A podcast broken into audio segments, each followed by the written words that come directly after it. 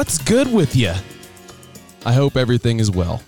My name is Peyton, and this is Peyton's Piano. And I'm here to tell you that we're talking about Sir Sean today. Sir Sean on spooncast.net. Of course, you can go to the description uh, in this podcast that you're listening to and find the link to his profile right there.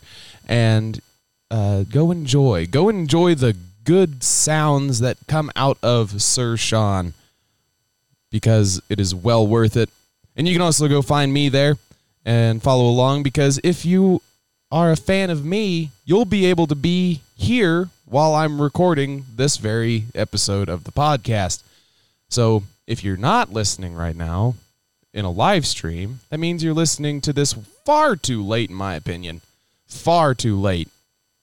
But that's just me. Anyway, Sir Sean. Oh, happy August 27th, by the way. I, f- I always forget to give the date because, you know, like this day in music, that doesn't really ever come out right. So, anyway, I listened to a cover that uh, Sir Sean did, and it was a cover of the song uh, A Thousand Years. Let me tell you, Sir Sean has an excellent voice. Again, like I said yesterday, I've been on a good streak of finding people that are doing what they need to do.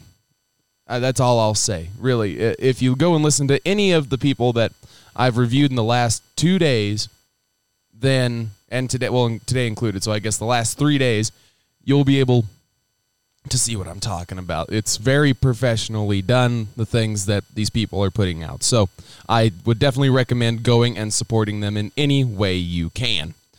So, this, let's see.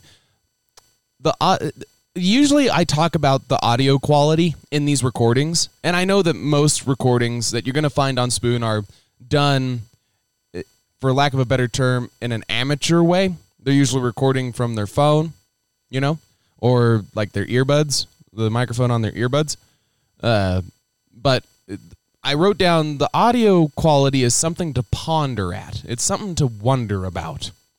Because if you're familiar with the song A Thousand Years, you know how it goes. You know how the feeling of the song is. It, it, it's a it, it it conveys a unique type of emotion that you're supposed to feel while listening to the song. The uh, the quality was very echoey. It was consistent in quality, yet it sounded like he's too far from the microphone, uh, voice wise. You know what I mean? Uh, his instrument wasn't, but his voice was. And uh, the way, I, the best way I can describe it is the entire song sounds like he's performing in a full yet silent bar, and someone is recording him from the back of that bar. Like someone far away from him is recording him, but the acoustics are good enough that you can hear him just fine.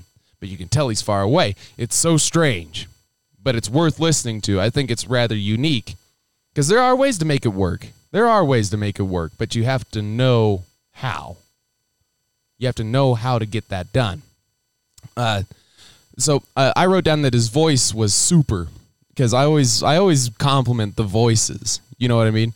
But his it, it was it fit this song really really well. And uh, like I've been saying for a while now, when you know what songs you can perform, you'll notice how much better those songs are than the ones that are outside of your comfort range or the outside of your range in general. I mean, you could talk technically or just in in the general sense of style or genre or whatever, speed, uh, whatever you want. Uh, but this his voice fit this song really well, and you know it's it is also something to be said about uh, different, uh, you know, being of the opposite gender singing a song, uh, you know, because the song "A Thousand Years" that was performed by uh, a woman, but uh, this is quite obviously a man. So uh, the fact that he did it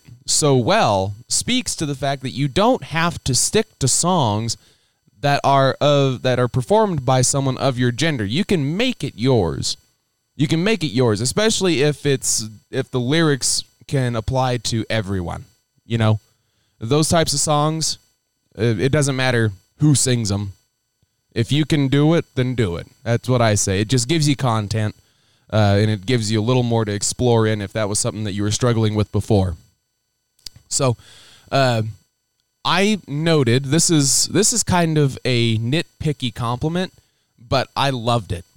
He made the song his own in a way uh, that surprised me when I heard it. I had to listen to the song a few times because it was such a good hook in the song. Um, there is a part of the song uh, where he uses some minor falls. If you don't want, if you don't know what a minor fall is, go look it up. I can't really explain it too well, but um, a minor fall. Uh, he used it in a certain part of the song every time throughout uh, when he was singing in the same spot in every verse or chorus. Um, you'll hear it if you listen to the original recording of it from the artist that performed it first. Then go listen to Sir Sean. You'll hear what I'm talking about. It makes it a different song, I think, and it was really, really good. Um, is the use of his instrument was really, really good. It was unwavering, I said. And that just means that it was obvious that he had played the song multiple times and was comfortable enough to record it and put it out. I don't know how many times he went at it to uh, make this recording, but it seemed that he knew what he was doing. And there were no issues with how he played. There weren't. There were none. And I was very impressed by that. Now, these closing notes of mine on Sean uh, are more of a rant towards everybody rather than just him because I've already complimented the the quality of his sound. Uh, even though it wasn't crystal clear, it still worked for the song. What I'm about to go through here is more of a issue that I see all around rather than just him. I'm just using uh, this as the platform to speak from. Um, although my one critique would be to figure out where the microphone needs to be while play while he plays or sings. Like I said, because uh, still it, it, wasn't crystal clear. It's it's a weird thing. I'm sorry. Just let me read this. Um, um, he needs to figure out where the microphone needs to be while he plays or sings.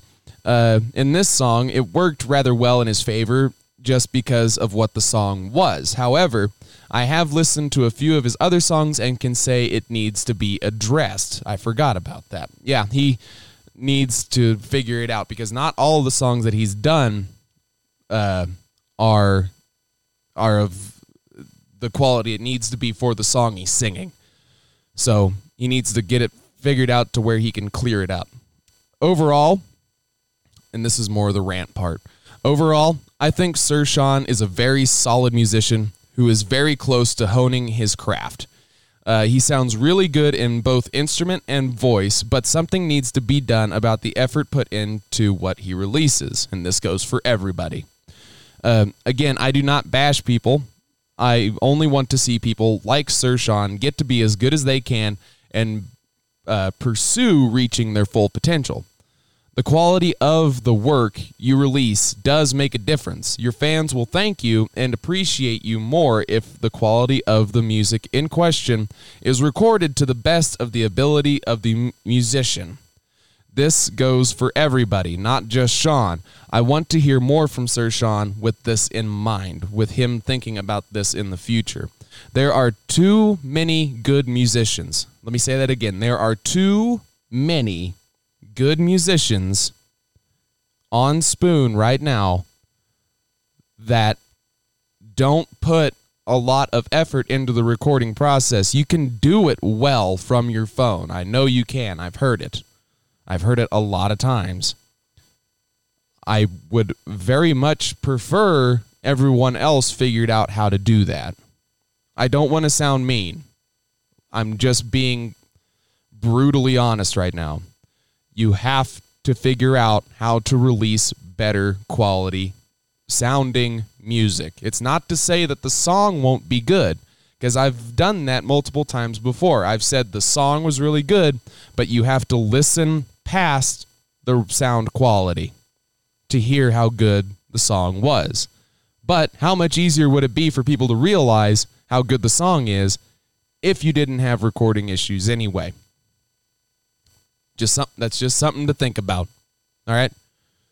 Use it if you want to. It'll go a lot better for you if you do.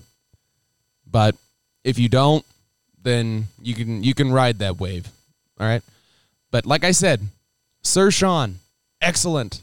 Excellent musician, just needs some help in the recording department.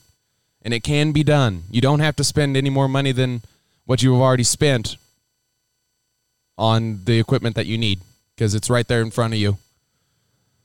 So, anyway, what do you think? We should get into this day in music, I think, but go listen to Sir Sean. He's a good musician, and I want to hear more from him, but I want to hear it better. All right? So let's get into this day in music.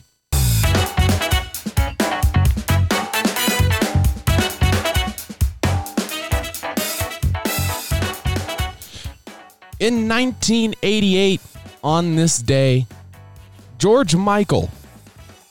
It's about George Michael. I always say that first. I don't know why. Anyway, in 1988, Monkey gave George Michael his eighth U.S. number one single in the 1980s, a record only beaten by Michael Jackson.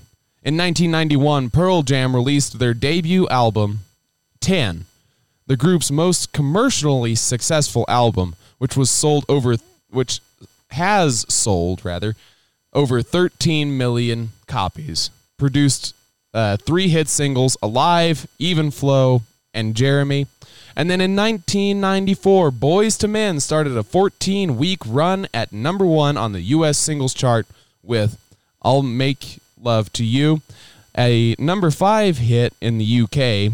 The record breaking 14 week stay came to an end when they knocked themselves from the top with On Bended Knee. And this has been Today in Music.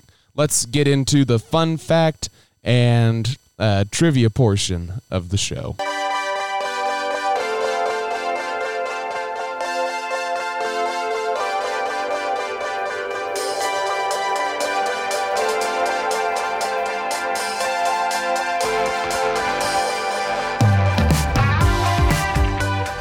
So today's fun fact in a 2008 study. Dis- uh, okay, let me start this over. A 2008 study discovered people tend to drink more alcohol in a lesser amount of time if there is loud music playing wherever they are. If there's loud music playing, they will drink more and quickly. Soak that in for a minute. Think about if you are of age, think about places that you've gone where the music is blaringly loud. Did you drink more? I tried to think about it, and I could say, yeah, maybe. I don't know. Can't remember. no, not really. Anyway, um, I don't doubt it. Maybe that's maybe. I, I bet there's some sort of truth to that. I don't know what would cause it. They didn't explain it. They just said that. Uh, yeah. So that's the fun fact for today. Just think on that, chew on that for a bit. Let's get into the uh, trivia portion. How about? So, as always, as always, I'm going to let the people in the live stream chat give me their answers if they know an answer to it. Um, and I'm going to give a little time in between. I'll ask it a few times, wait, and then give you the answer. You know how it goes. So, the question is which U.S. state calls itself home to the Rock and Roll Hall of Fame? Where is the Rock and Roll Hall of Fame? They said this would be a super hard question, but I thought it was a com I thought it was common knowledge. Which US state calls itself home to the Rock and Roll Hall of Fame? I'm watching the comments, watching the comments. The answer The oh, we got a we got a correct answer. All right. In the live stream we've got Okay, her name should be Lynn Scarlett, but she just went through a drastic name change to Lib Scarbett. Uh, and she was correct. It is Ohio. Ohio is the correct answer. So take uh, take that for what it's worth. Now you know something that you didn't know before. That's what trivia is supposed to do, I think. No, wait, trivia, you're supposed to know the answers.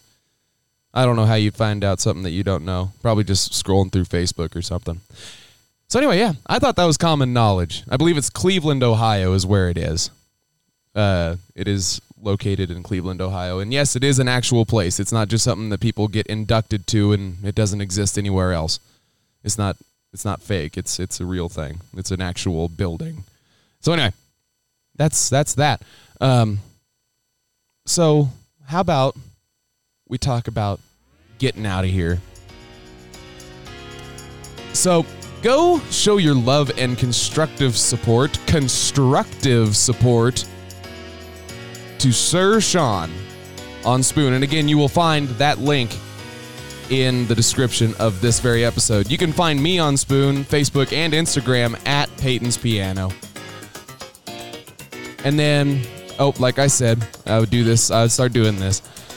This podcast is available on my wonderful distributor, Anchor, Apple Podcasts, Google Podcasts, Spotify, Breaker, Overcast, Pocket Casts, Radio Public, and last but not least, iHeartRadio. I hope you all have a wonderful time. I hope it's cooler there than it is here because it is 100 degrees until 9 o'clock at night where I'm at. But that's just me. Enough about me. You guys have a wonderful time.